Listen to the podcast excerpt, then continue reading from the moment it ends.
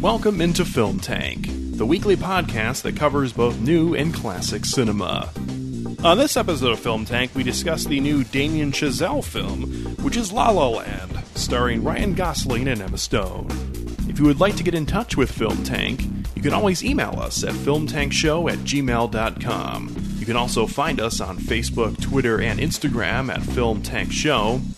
And you can listen to all of our episodes on our website, filmtankshow.com, or on iTunes. And now, here are your hosts, Nick Cheney, Toussaint Egan, and myself, Alex Diekman. Hey there again, everybody, and welcome in to episode 96 of Film Tank. I am Alex Diekman, along with Nick Cheney. Hi. Okay. And Toussaint Egan. Hi, Alex. Okay.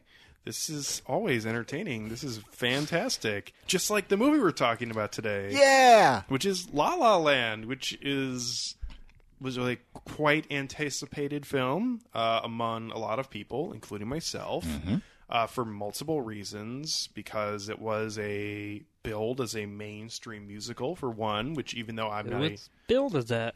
yes, can I finish? Nope. the fuck, man. Um, is You get to interject your subtle opinions before. I do. Okay. He's the host. Well, yeah. Yeah. I got your back, buddy. Thanks, bud. Yeah, no problem, I bud. like and Nick is hanging himself over there, which is great. It's actually not that hard because Nick's so short, so he has an easy time, you know, getting to a proper height. There's It so, doesn't make any sense. there's so much shade. It would be the opposite. It would have to be if you're so tall you can reach something. Why Well, would- yeah, but no, like you don't need a far distance to go down. Like, so You've you thought could, about like, this a lot, haven't you? Yeah, like you could probably go from like a shower curtain or something. I mean, he was watching Shawshank Redemption one time, and he was like, "What are the physics of that?" Shower curtains, first of all, are attached usually by shower rings, and we've all seen movies in which people no, no, you would have to take use a their rope. last dying breath as they clench shower curtains, and they You always shower get- with rope? No, I don't. So you didn't really think this out, did you? I did. He's not thinking it out. Oh, yeah. it's- He's it's- not helping Yeah, me. it's my problem. He just said he's here for me, and he is not. I am here for you on this podcast. Let's talk about La La Land. So, anyways, uh, La La Land was a quite anticipated film. Mm-hmm. Again, mainstream musical, billed as a mainstream musical, uh, and it is the second major film for Damien Chazelle, who made waves with Whiplash a couple of years ago, which was a very uh, popular film among award circles And among us, among us. listen back to that episode because that that movie is fucking awesome. That was a very early Film Tank episode. Oh, I but it was believe number three. episode three. Yeah. Yeah. So, so yes, Old Kenny. yeah, he was here. Oh man, that's it, it. That actually, if you look, is a film that is uh, on the on the hit list that has not been Yeah. updated Yep. since 2015. Well, it's a very exclusive club. Yeah, very Yeah. exclusive. It's very, it's so exclusive that people who have qualified for it have not been able to join. Yep. So there you go. it's like the Supreme Court. We're taking we're taking numbers. What? So we're taking numbers. yeah. So, anyways, La La Land, uh, directed and written, sort of, by Damien Chazelle, uh, stars Ryan Gosling and Emma Stone as Sebastian and Mia, and has a array of other people you may may or may not know, with uh, small appearances by Rosemarie DeWitt and J.K. Simmons. And John Legend. Oh yeah, that's right, he was in it. Yeah. I forgot about that. I know everybody did. The black guy who they got in so they could be nominated for Best Picture. That's great. Yeah. I'm I'm joking, but yes. So, anyways, uh, the film uh, centers around a jazzed pianist who falls. the fuck? Or children. This is great. He's a penis. Who falls for an aspiring actress in Los Angeles. So, um, if you cannot guess from the snickering tones coming from, I would laugh at pianists no matter what. That is not a reflection of my opinion on this movie. Don't make me out to be a fucking child. you're just you're just in the in the crowd at the very serious Adrien Brody film, just laughing every other second. He's the it was made by Polanski. Wow. I was gonna say, don't call anybody a child in that. Ooh, because he. Oh boy. Remember that one Oscars when somebody like made a rip on Jack Nicholson I about thought you were going to say when A- Adrien Brody assaulted Halle Berry. I don't remember that. Because he won. Oh. And he smacked her in the face with his nose. What? Well, I mean, He leaned in for a very long and forceful kiss that she did not look like uh, she was a participant in. Oh, kind of like Drake and uh, Rihanna. Okay, Sure. that's my referent. Yeah. Yeah. cool. Yeah. Anyways, yeah, a couple of years ago, um, somebody made a very un, unfunny joke uh, regarding Polanski and Jack Nicholson's house, and they cut to Jack Nicholson, and he looked less than pleased. So, yeah, Yeah. that's uh, still a not very, not very talkative subject. Yeah. A talkative subject on this episode, though, is La La Land. Um, again, this is a film that, for the most part, has been uh, praised by critics and fans alike. Uh, and two people on this podcast uh, did not love it. Oh, And those two people are not me. who are they? Yeah. I just I just told the listeners, so it's a little late. Sorry, she's uh, I, I I like it. I like Myth busted. he's trying to he's trying to create suspense, which is great. You know, theater of the mind and that all that that all, all that. Theater of the mind. Yes. Yeah. Wow, I'm, Toussaint is just not not not helping. I'm here. I'm, No, I'm here. I'm apparently ready. I'm ready to talk about film, and we're Jeez, not talking you know about it. Why don't you lead us off then? Does not remember when he said penis? Toussaint, you should lead us off. Uh, You should you should lead us off and I don't know if talk he's going to be able to. and talk about all the reasons why you didn't like this film. Oh, don't put me on the and spot like all that. the reasons why you enjoyed seeing your brother John Legend on the screen. It was oh great man, that's great. because Okay. he wasn't cast because he's black or because he's a white black man. or because he's a prominent, you know, award-winning musician who can actually play piano and jazz and other things like that. It has nothing to do with that. Anyway, Actually, actually, hmm? uh, I read in an article that he did not know how to play guitar before this film. damn, that makes sense. that makes sense if you listen to a John Legend album. Yeah, yeah. So go ahead, Toussaint. There's a lot of piano. Yeah, Uh, the there, there was a lot of there was a lot of silliness there in my introduction. So why Yes, don't you why don't you why don't you go past that? Oh man, I feel like I'm No just- more jokes. I'm just on the yes. I'm just on the spot right now. give Don't your- look at me like that, Nick. Anyway, um, yeah, I mean, I didn't hate this film. Uh, I was actually sort of like anticipating it because I saw the trailer and I thought it looked really cool. And so it's Ryan Gosling, and I think he's he's great. And I I love the director for his work on Whiplash. I thought that was a great film. Um, something about this just doesn't really, uh, personally, just doesn't really jive with me. Um, uh, I didn't really feel like it, it struck the chord with me as being a musical, more of like it carried on the pretense of a musical. Um, I felt like it was way too in love with itself and with the myth of Hollywood.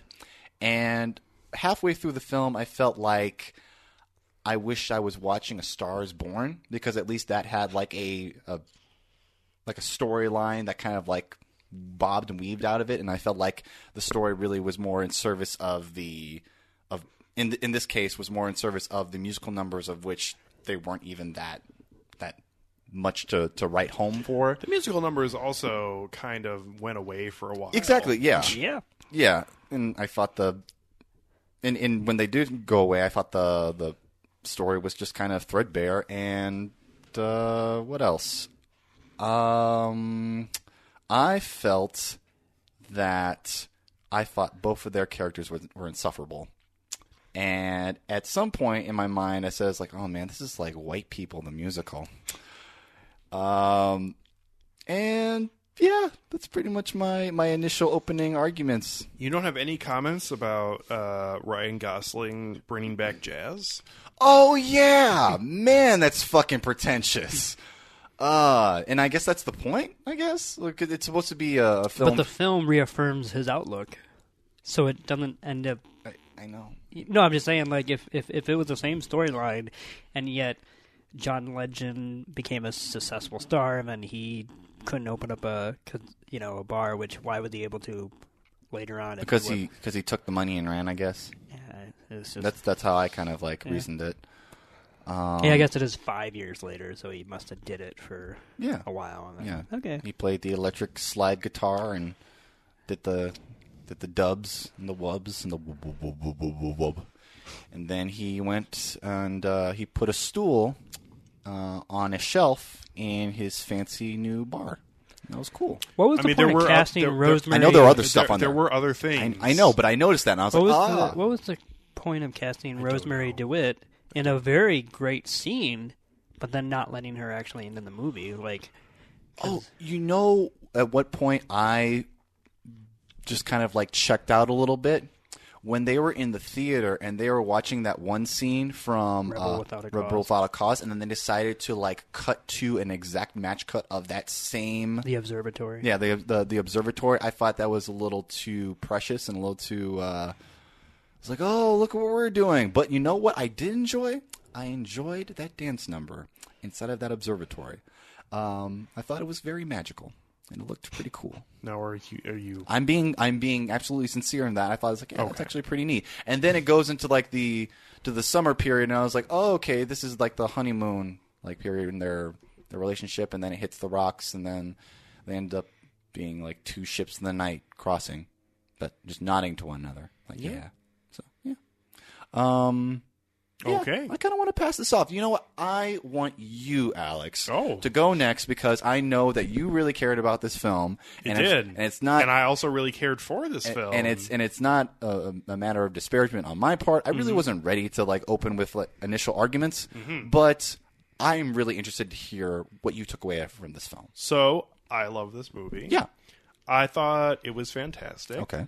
And I um, personally think, and this is coming from somebody who does not have a lot of history with Hollywood musicals, so if anything I'm saying sounds like blasphemy to you, Nick, then sorry, I don't have as much experience as you, so I may sound stupid when I say things, but you know, whatever.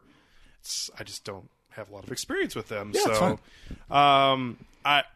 I just enjoyed sitting in the theater and watching this movie for two hours and maybe that isn't shouldn't be all I judge a film by, mm-hmm. but boy, I really think that's what this movie was going for mm-hmm. is trying to entertain its audience for a couple hours mm-hmm. and uh you know, this feels like it puts a lot of not I don't want to say like old timey kind of storytelling in because it's definitely not exactly that.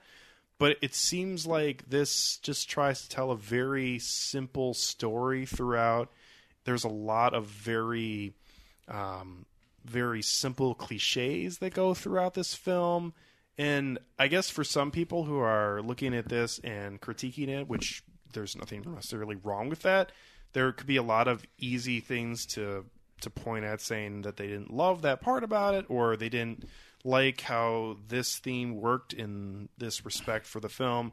But for me, I just liked how everything flowed together from start to finish, uh, especially with our two char- main characters of Sebastian and Mia. May I interject? Yes. Okay.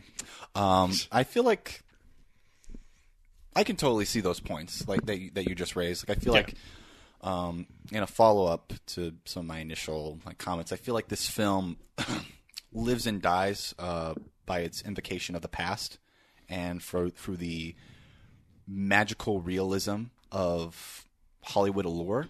And Which I, I- feel which- like that's not enough for me. Yeah. Um, in a in a I'll say this in in a landscape where I've seen so many films that are obsessed with world building and that kind of thing. Oh yeah, that, that one uh, screenwriter who's talking to her. Remember when uh, Mia is at the party that she sees uh, uh, Sebastian play at, Yeah. and uh, she gets, I actually really enjoyed that scene, by the she way. no, she gets introduced to uh, the screenwriter. It's like, yeah, people really say that I have a talent for like world building stuff. Like there's this one pitch where uh, it's like the the Goldilocks and the Three Bears, but it's told from the perspective of the bears. Isn't that great? It's awesome. Yeah, it's gonna be great. I'm gonna be big someday. I was like, Yeah. wow. in a in a year and in a film landscape where that is pretty much how the mainstream films get put together. Um, I'm gonna write this film called Suicide Squad. It's gonna be great. And it's gonna have Jared Leto in it. Man, it's gonna be great. it didn't have Jared Leto in it, though. I mean, he was technically there, but I just I can imagine the screenwriter saying that. I just, you know, I went with my wife and sat down and watched a movie for two hours, and I thought there was some very entertaining dance numbers. I thought there were some uh, pretty good singing among actors and actresses who are, are, I mean, me personally, whenever someone who is not a performer sings or dances, You're I- impressed. Yeah, I It's- it's tend impressive. to give them a little bit more of a pass as if it were somebody who came from that. Mm-hmm. Because I know that Emma Stone has performed in Broadway and that kind of Yeah, thing. she was in the most recent revival of Cabaret. Yeah. So I gave her, a, I guess, a little bit harder of a judging on her performances. But Ryan Gosling, like, I've never seen him doing any singing slash dancing. So I gave him a little more of a pass on certain things that I would have judged a professional of that a little harder, probably. But yeah, I, it's it's just like for me, I was able to turn my brain off of really critiquing this film based on its story and structure and that kind of thing, and just enjoy a film for two hours, and then we arrive at the end of this, and we see these people who pretty much got what exactly what they wanted, but had to not get exactly what they wanted at the same time. So it's kind of a weird um, story about Hollywood, I guess. That saying that The people who are in Hollywood can't be real people is that is that kind of what it was? Can't get everything that you want. I don't think this movie has any kind of message. like the No, way the but, way that- but that's what I'm saying. Like, like the way that you phrase that The ending is with the inflection kind of like says a lot about this the ending film. is more, in my opinion, a reference to Jacques Demy, The Umbrellas of Cherbourg, which uh, Chazelle had obviously seen a number of uh, Jacques Demy musicals, which are fantastic. Uh, and the famous ending of that movie is that the two lovers don't end up together and they meet up years later Yeah. for a final whatever. So it seemed more of a passing allusion to that than which than which I think there was definitely a lot of that here, at least from because again I haven't seen a lot of these movies, but I've heard there are small and then there are a lot uh, references that are a lot less subtle to musicals here and there throughout the film. I just I just liked it. I just sat down and had fun for two hours. Enjoyed watching the two performers go throughout the different scenes. I thought the story was really simple, but I thought there were some funny parts, there were some sad parts, there was some pretty good drama throughout it. There was, as I mentioned, some pretty good comedy throughout the film. And yeah, I I, I thought um, the look of it felt great. The the sound felt good. I mean, I I just had so many things that I could say that I just liked about it. And that's just from somebody who just was able to sit down and watch a movie who has seen 63 films this year and I just felt like that this was just a fun movie for me, not a great film necessarily. So yeah, um, I guess when it it comes to the end of the day, I don't have a lot of great film criticism things to say that are amazing about this film because I don't necessarily think that anyone who has problems with this is wrong. But I think that this is definitely a movie that was made for people to enjoy. So, Uh, yeah, that's that's at least my two cents to start with. to point out like things that I did enjoy. Um, I enjoyed some of the choreography, and I enjoyed um, some of the set design and I guess art di- art direction for the for the lighting. I thought the the colors really popped. It was very colorful.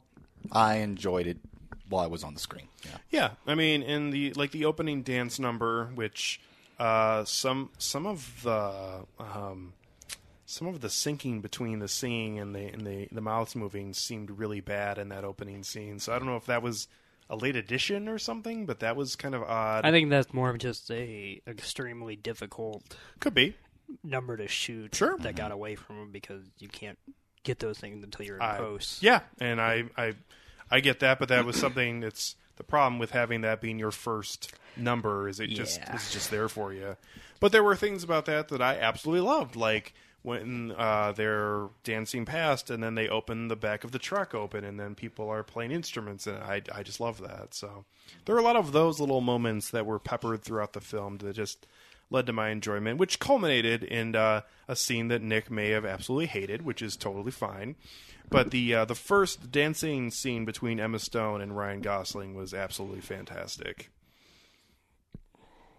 And with that said, I will let Nick give his initial thoughts. Yes, Nicholas, I want to hear what you have to say. Well, say I didn't hate that scene Okay. that you're referencing. Mm-hmm. I think it's. Uh, um, I'll talk about my general feelings. Okay.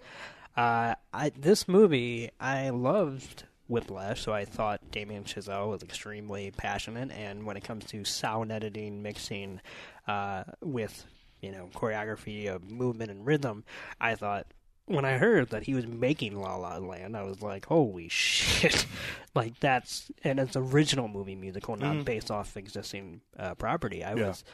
I was on board. Like I was so I this should be a movie that I Right in your wheelhouse. right in my wheelhouse. Yeah. When the first trailer dropped, I was just left cold. There was just for some reason, but I kept telling myself that I don't know that a trailer could really give me what I want out of a musical anyway, because I want to see these numbers in full and that kind of thing. Whatever.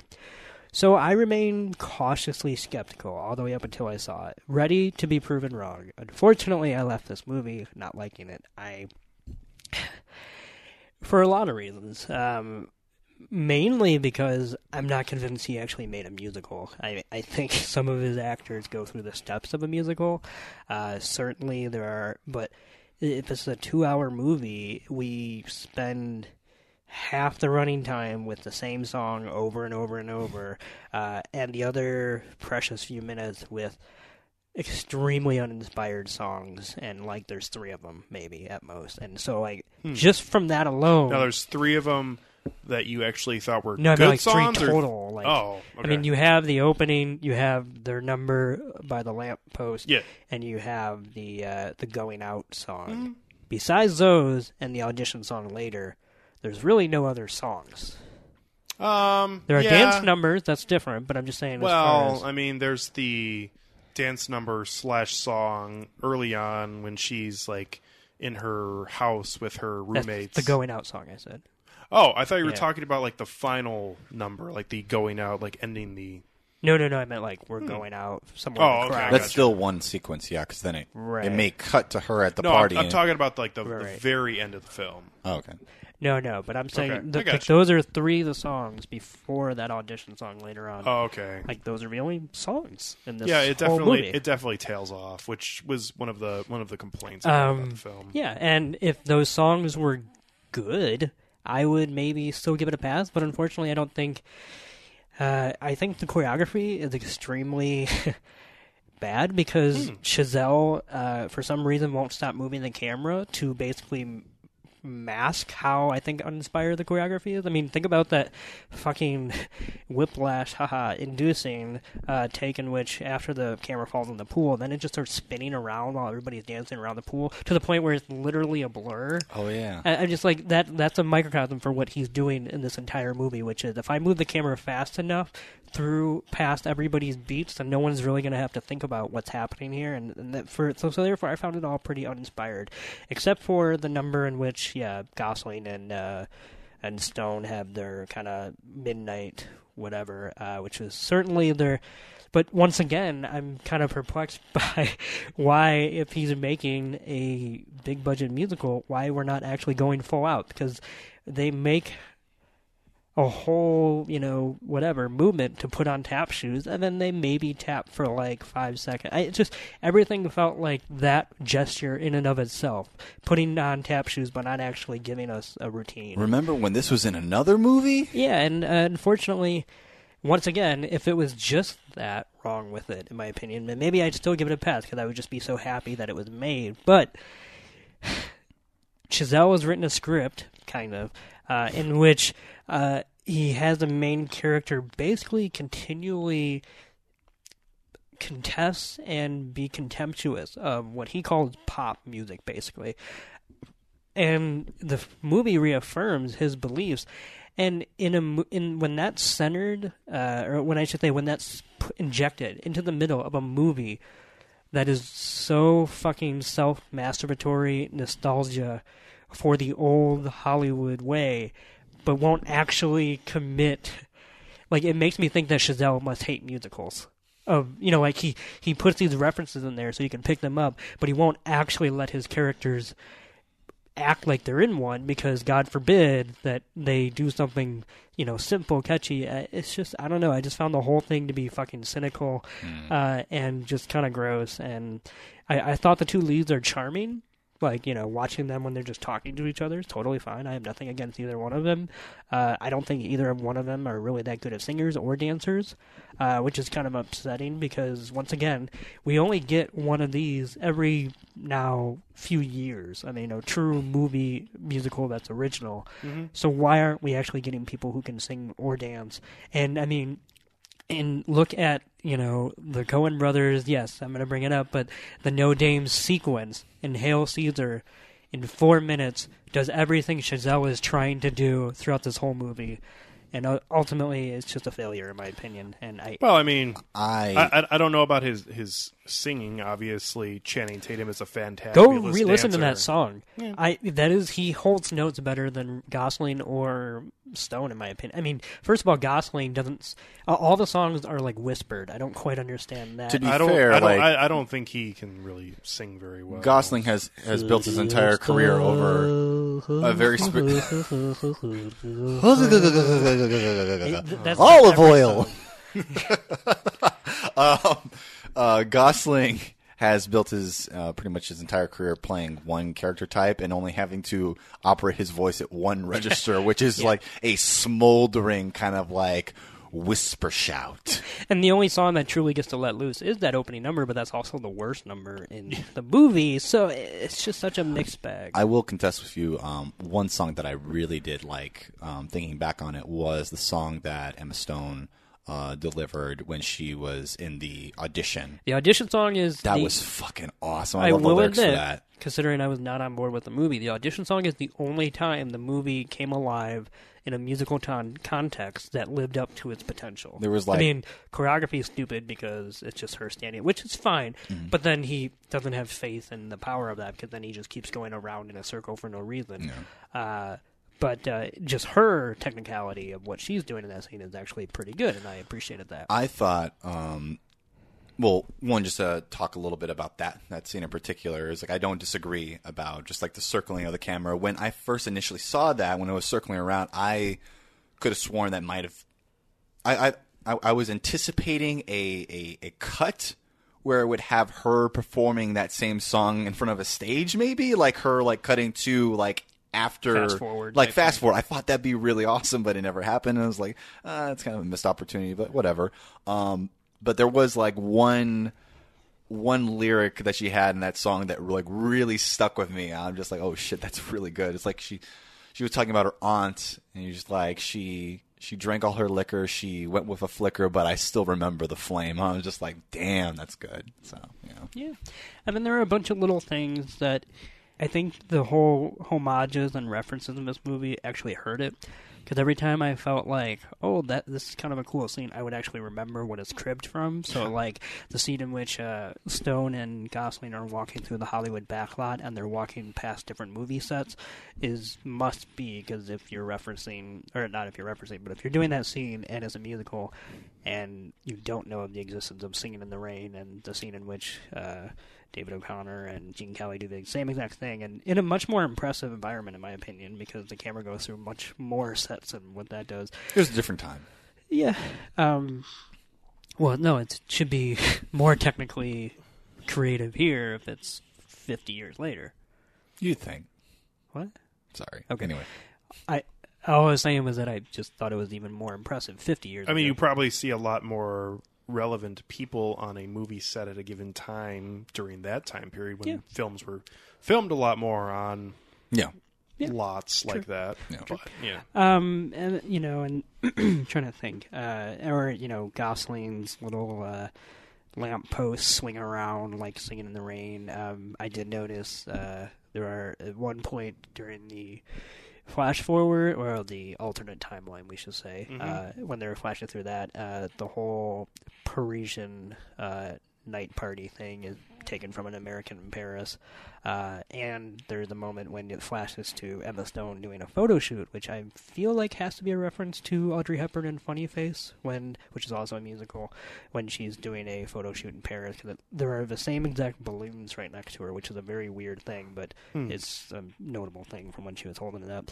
So like, there's all these references to movies I absolutely love, and yet it also just makes me want to go watch those movies instead. Because that, that's the danger of Hollywood nostalgia, is if you Maybe not. You know what? Maybe not though. And I will say, um, I I tend to disagree with you on that. That's saying that that's a bad thing. That it makes you want to go watch those movies that you find are better because, um, even though I'm not necessarily, I guess I should say instead of. well, yeah. But even if that's the case, like maybe I, I'm assuming that, especially the way you're talking about it, you're not their target audience here. Is But it seems like that's not entirely true because who else caught that? yeah, I don't know. You know, I'm just saying like it's all, all I'm who's saying that for? is that if if it's something that piques anybody's interest into watching or enjoying musicals even more, I, I really don't necessarily think that's really a bad thing, even if it did it for the wrong reasons. Because the no, I mean, if this gets other people's, then sure. but the the original Hollywood musical is like a staple of what built Hollywood. Hollywood really as it as and that is For just sure. completely just gone for the most part. And Agreed. I I just admire that this film attempted to connect to today's film, which is just completely bankrupt of a lot of the things that were included in those kind of films, and tried to marry them with this The very spirit of the simple, past. this- well, the spirit of the past with a very simple storyline uh, that I just thought seemed to have two pretty. I won't like they were original characters, but they also were just pretty much like first draft characters. I feel like at the Well, same they, time. they like they archetypal die. char- characters. They live Yeah. and die by their actors. Like you, Yeah. you don't go see this movie for the character. You see it because it's Emma Stone and Ryan Gosling Right. flirting, which is totally fine because that's how it was back then. I mean, you, you went and saw a movie based on Gene Kelly's appeal or Judy Garland, whatever. What's Gene Kelly's uh, character's name in Singing in the Rain? Um, Donald- Exactly. You have to think about it for a second. You think you when I say Gene Kelly is like I said Don Lockwood. Now I'm going to see if I'm right. well, okay. Nick just gave me the finger. Um, I'm going to narrate you for you, the listener, what just happened.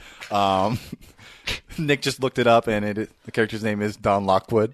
I And only he, said it as a question because I thought like he didn't miss it for a beat, and now he is he's gloating. I'm just proud the fact that I got that right when I didn't get that one Wookiee question that Yeah. you had asked me the other about Okay. Star Wars a year ago. So, um, basically, going off the the comment that I was Yeah. thinking about is Sure. like what I take away from from Nick's comments is that obviously Chazelle is cognizant of and perhaps has a a passion or a love for these films that he's able to crib these these references from these previous films, but he hasn't really learned anything from them. Well, it's more just I don't think he's interested in. I mean, he's only interested in in the, the pretense and not the Yeah. actual like the the meat of it. Like, yeah, because I mean, no offense, but the one thing I was looking forward to this movie that I actually, even though I wasn't like looking forward to the movie itself, but I was expecting a number to be like to enter my like, oh, that's that's going to be at least a number for the ages as far as like to enter the pantheon of me going onto YouTube and continually cycling back to Good Morning from Singing in the Rain or and and none of these numbers did that. And when I think back on like what some of the numbers, I mean, it's kind of insane and it's not so much that I hold it up to a standard bec- but look at what Gene Kelly does with a piece of newspaper uh, and a f- creaky floorboard in summer stock. Look at what Fred Astaire does with fucking gravity and hotel walls and ceilings uh, in Royal Wedding. I mean, these are numbers that are just blow me out of the water with their creativity over 60 years ago. Yeah. And the fact that Chazelle never once, in my opinion, gets inspired or yeah, inspired. I mean, even the opening number, which is maybe its most uh, complex when it comes to shooting, uh, that is pretty much cribbed from Jacques Demy opening from uh, the Young Girls of Rochefort, which uh, is a very elaborate dance number on a ferry transporting uh, cars and such. Yeah, I mean, if you had to pick one that would be, m- not I won't say memorable, but that people would probably go back to, it's probably the one of just the two of them dancing. Yeah, So but I yeah, but I can't remember like Yeah. what would actually entrance me about that. Yeah. uh, especially no, I, I'm not talking about just you. I'm Yeah, talking about I- the, the the one Like, that's the that one people that- will like remember back. right. That's why I found the poster and Yeah, sure. and which I can understand. Um, yeah, just uh, in case our listeners don't know a few other references. Uh, well, I, I want to contribute something of positive, a positive note. But Yeah. in the um, you know the the flash forward thing is it ends up basically kind of homaging the fact that back in the 50s a lot of uh, Hollywood musicals felt like they had to have a 15 minute ballet sequence at the end which uh, in, in American in Paris was famous for and that won best picture. Uh, in fact that's the only like good part of an American Paris. Like that that part's phenomenal and the rest of the movie is kind of whatever. Singing in the Rain did the same thing with Broadway Melody. Um, but this explicitly references uh, in American in Paris because they have the whole Parisian outlines and whatnot. Um, they walk past a little boy in a white kind of turtleneck with a red balloon, which is a reference to a French short film called The Red Balloon about a little boy who. It's Pretty deep cut. That's Yeah. a deep ass cut. Uh, it's a pretty popular movie amongst uh, cinephiles, uh, especially Well, but dressed for, in the same. for just somebody, Well, yeah. hasn't General audience, film, yeah. Yeah, no, and that happens. Um, and the moment in which the last one I'll mention is the moment in which uh, that ballet sequence morphs into the room with the sparkly lights. That's taken verbatim. That exact, uh, pretty much costuming and backdrop is from. Uh, Fred Astaire and Eleanor Powell's dance in uh, "Begin the Beguine." So, uh, so yeah, no. So I, I, I I was kind of having fun with that. Uh, just yeah. So that, that's my positive contribution to this episode. Is Oh that, yeah, uh, there you go. go watch those movies and see well and see see where they're what this is. You know, I think it'll make if you like the movie, I think it'll make you appreciate it more. Probably yeah. Which if is, you liked La La Land, like at least go back and like like try to enjoy the reference that it's actually like building off of, and And if you didn't like La La Land, then definitely go back. go to Google, go to YouTube, type in Fred Astaire Royal Wedding Hotel Dance, or type in Gene Kelly Summer Stock Barn Dance. One of those two will knock you on your fucking ass. Hmm, there you go. So, what did we think about the John Legend uh, portion of this film? Oh wow, he was. uh wa- Uh, Was he there? Yeah. He. You know what's funny? Yes, Yeah, he was- About- he was in fact in the film. Oh yes. yeah. You know what's funny, and I don't know if it was me or if it was like intentional. I think it's just me, but I thought the catchiest song in the movie was the song they played at the concert. and I like that's how I knew that the movie failed in my eyes. Was that I'm like this is the only song I would download. That's not real jazz. Well, I'm not saying it's real jazz or it's not real jazz, whatever, but the song they performed. I'm No, like, but it's not real jazz, so it's not good. I like his line about, "Well, you're just gonna have to adapt because because this is it's dying. Yeah. It's dying, and me and my hat are going to bring you into the real world." Me and my hat. Yes. Yeah, that was that was a interesting kind of delve in the in the story of him coming along. And that was also weird. Uh, that was definitely one of the moments of the film that I was really caught off by What the? because him sa- him no uh, the part of the script where he kind of like eschews him away, like he like was a bully to him when he Mm-hmm. was younger, and he's like, "Ugh, get away!" And then we find out it's just because he's successful, or like that. He whole, sold his soul, man. Yeah, that whole thing was just odd. They they went their own went their own ways. No. But this is a character that we don't know as the audience. Like when Worm shows up in Rounders, and we we see that he's not a very the great outlaw character. Josey Wales, man, he always comes back. but we find out more about him where we don't find anything out about John Legend really. But yet, yes, I like the the reference. That was wonderful. Yeah. bitch of spades. So, anyways, it, it just it was odd. It was odd script writing because it's a very minor character for the most part who's there because he's black. That, that's why I Not to asked, was, was he even really there? Not to mention, I feel like we see more of Ryan Gosling's journey, and we hear more of Emma Stone's. journey. I mean, you see a couple auditions, but once you've seen one, you've seen them all. But other than that, she goes from that to I'm gonna write a play about Ingrid Bergman for some goddamn reason, uh, to she's an actress. But with Ryan Gosling, you at least see him talking about what jazz means to him. We see him getting fired from a job. You see, you know what I mean? Like there, there's a lot more to that story. what do you think about the J.K. Simmons scene? The the one in which he's like fired and like playing the wrong song. when he's dancing? No, no, no. The the the, the other scene where he doesn't just Yeah. have the like five second thing where he just starts dancing, like the actual scene he's actually in in the I film. thought that was fine. Yeah, Yeah. Yeah, Okay.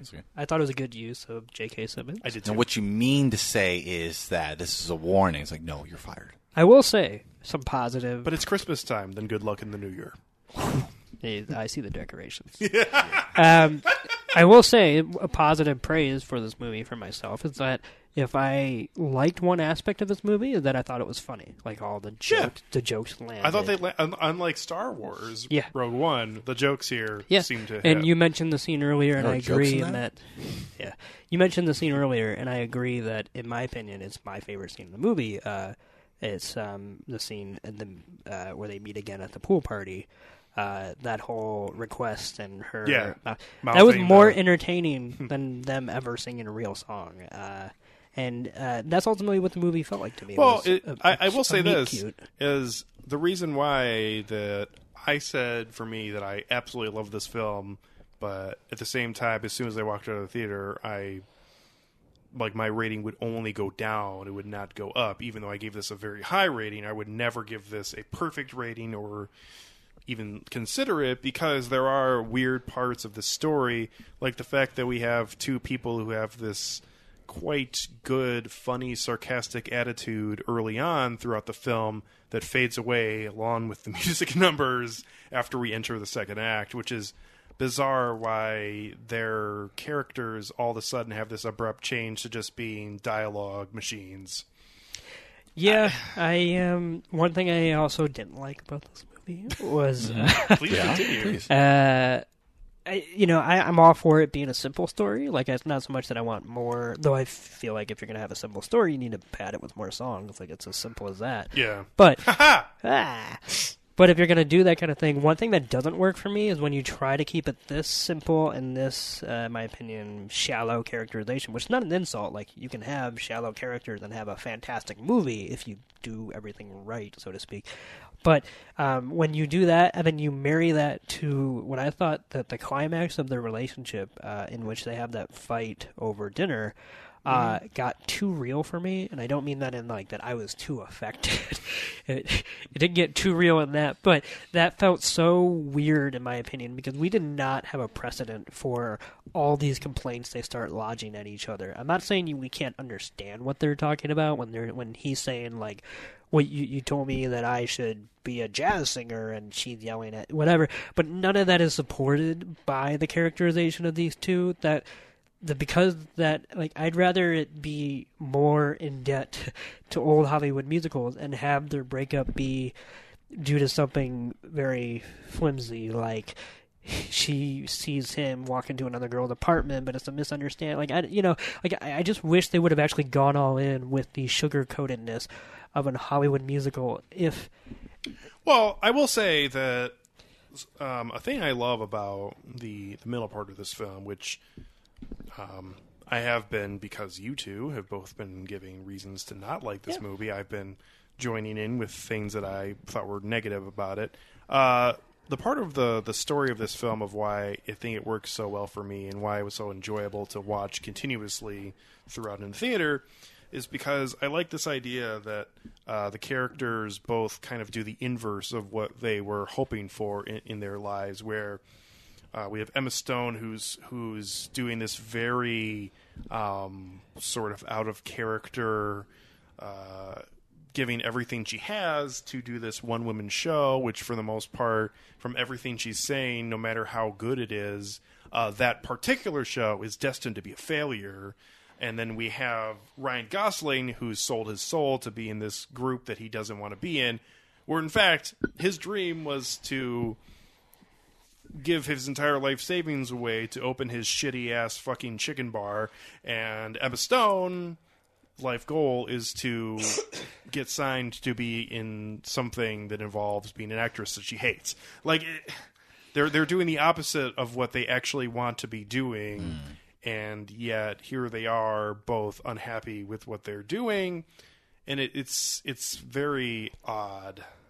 And I, I, I don't know. Because Emma Stone, for the most part, seems very like she doesn't really want to be a writer, even though she says she does, which is kind of a weird part. Like she just does want to be an actress. It seems like, as, as we see later on throughout the film, at the very end, it looks like she has become a successful actress. Yeah. And she is uh, married to the guy who played Dead Man on It Campus. takes a lot of stamina and perseverance to write a fucking one act, not one act, one woman, you know, to write and perform script. that. Paid like if to, you don't really want to be a writer, like that just doesn't make any sense to me. Yeah, I don't know. That was kind of that was a little bit weird. But yet, that's completely like, a, no, but, but that's she- the climax of a lot of things. It's the climax of her giving up her dream momentarily. It's the climax of him not showing up to her performance. You which know, that was it's shitty. all- but but also that isn't necessarily Yeah, bite your lip and look like you're playing something. Well, I Play mean, something.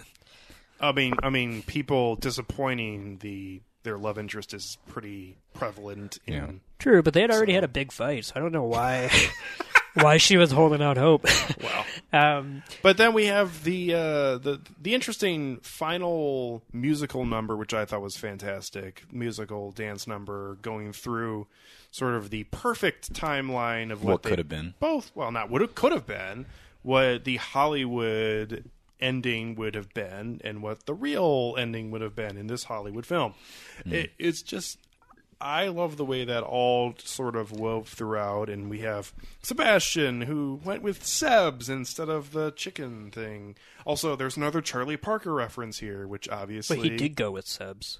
I know he did, but that's not who he wanted to name it. That's what Oh, Emma oh. oh. Stone wanted to name it. Right. And we have a Charlie Parker reference here again Yeah. in another Wait, film. wait, just so I understand, we're talking Yes. about the real timeline. yes. Okay. You, Yes. Wait, but I thought you were. Talking I'm about sorry if that was confusing at all. Yeah, 'cause I'm- he named his. the- he did do that. He right? did Okay. in real life Yeah, yeah, name his bar Sebs. I gotcha.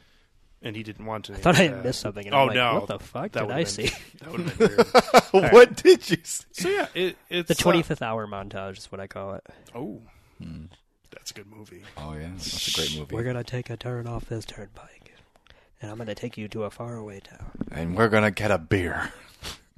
Even though Um, I'm an alcoholic, Yeah. we're gonna have a drink because we're running away, We should really do that movie. and then they're gonna drive off a mountain. Yeah. Yeah, Okay. One day. one day. We can we can do it. Add it to the list. Yeah. Yeah, that sequence is something also I should have loved, but once again, it's it's in depth to far superior examples of the same exact thing. Why? Because you heard the do do do do do do do do do do do do do. They play that song Oh. like seventeen They times do. throughout the film. and the movie really thinks it's an emotional linchpin. But I think it does. It is to a point. I mean, there are motifs and there are recurring themes and reprise and in musicals, and I get that. Yeah. This seemed like A little too. I much. only have enough material for four songs, so for songs five through eight, we're just gonna repeat "City of Stars." I don't necessarily think it's bad repeating. I do think it is a little too much, but I think it's fine repeating that because he plays City it. of Stars. I don't know the rest of the lyrics, That's and that's sad. You know who else didn't know the rest of the lyrics? Ryan Gosling. yeah, clearly. He just kind of. Looking at cue cards off the. That wouldn't be unprecedented. I have to learn Line. piano and this shit. Whatever.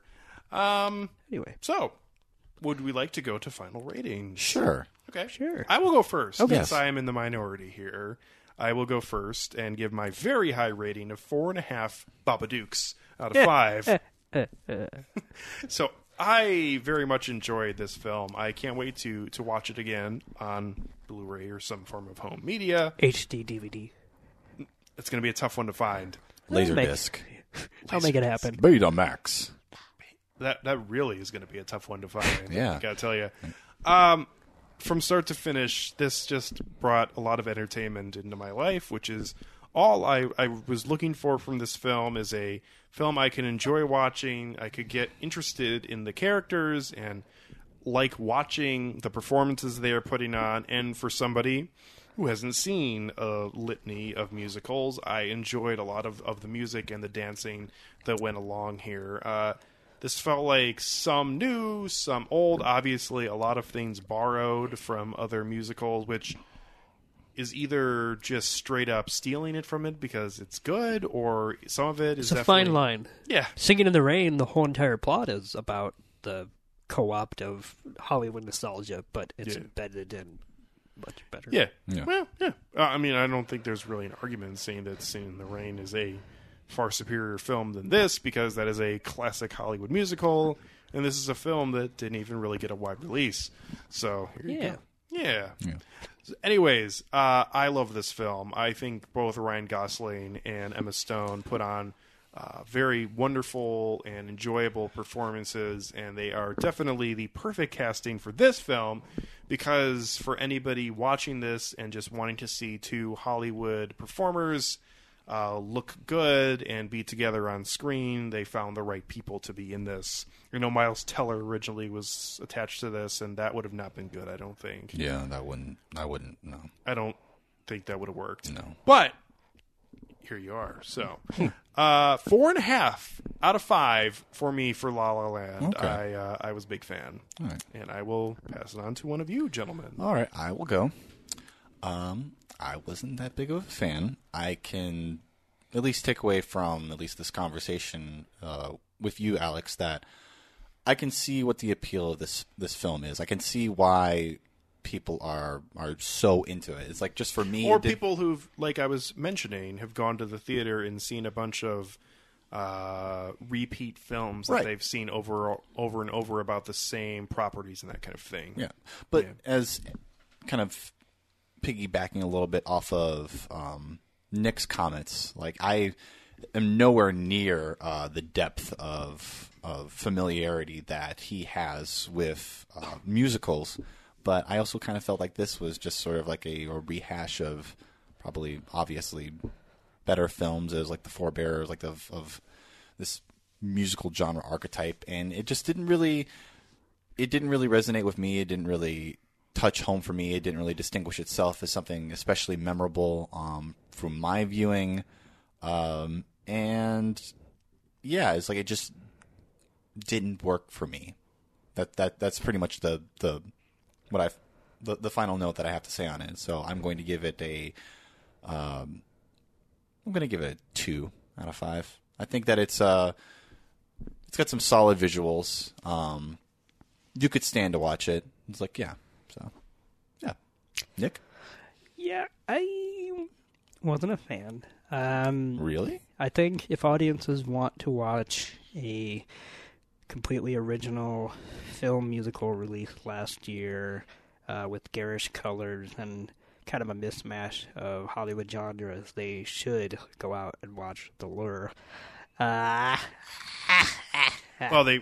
I mean, I'll, I'll say that they really wouldn't be able to. I know, but soon because Yeah. it's gonna come to Criterion, and I'm so fucking excited. Um, yeah, the Lure is definitely. Uh, if you're looking for a uh, a film to watch, that Do you you've think never- any of these numbers in La La Land matches up to what happens in the grocery store in the Lure, choreography wise, or the mall, was a whatever? department store. Department store? Department Yeah, store. yeah, not that was. I mean, that's that's sort of not fair because that was an absolutely fantastic It dance is, number. but this is a mainstream musical that had a huge budget, so I, I wouldn't say it's not. No, I fair, mean, I mean yeah. the, I mean, if you if you want to talk about originality, like the Lure is doing something that none of these films.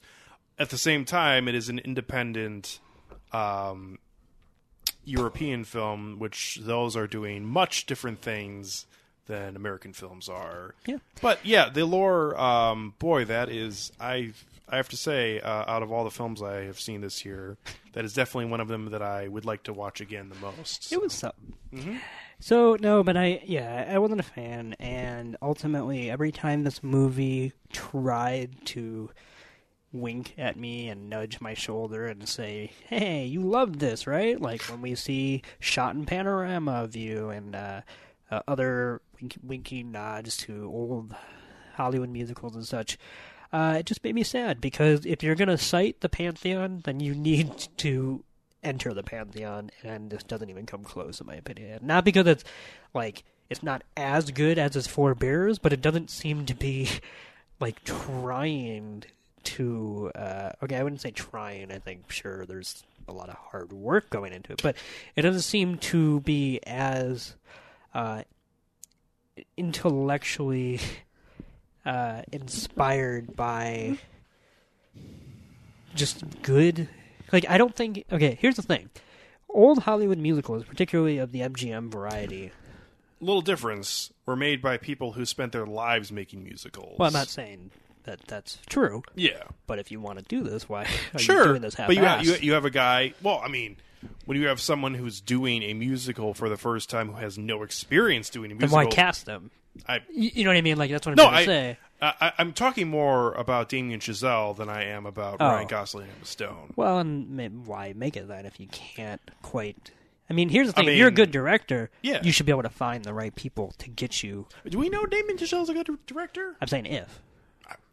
I think he's a talented uh, director. I now I'm a little worried about where he's going to go from here. He's now going to do the Neil Armstrong movie with Ryan Gosling, which is sounds Yeah. kind of boring in my opinion. Well, we'll see. Um, but here's what I was going to say about the the the, the MGM musicals, especially uh, those movies. What what made those movies entertaining was that you went f- to them for the musical numbers. They literally, instead of the director trying to hide the fact or trying to uh, go in and out seamlessly between the story and the music, like there is no difference between what they're doing on screen and what you would see people just do in a variety show in front of you.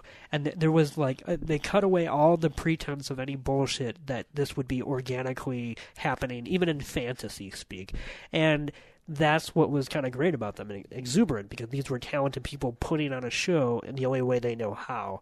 Because nothing of that caliber, and I'm not saying talent, but of that persuasion happens in La La Land. Uh, it, it just kind of made me sad. So I don't know. I just I say all this because I really wanted to like it. So I, I give it two out of five stars. I don't think it's awful, but man, do I think like we just missed the boat, and now it's going to be another ten years before we get another person attempting a film original film musical, and that makes me sad.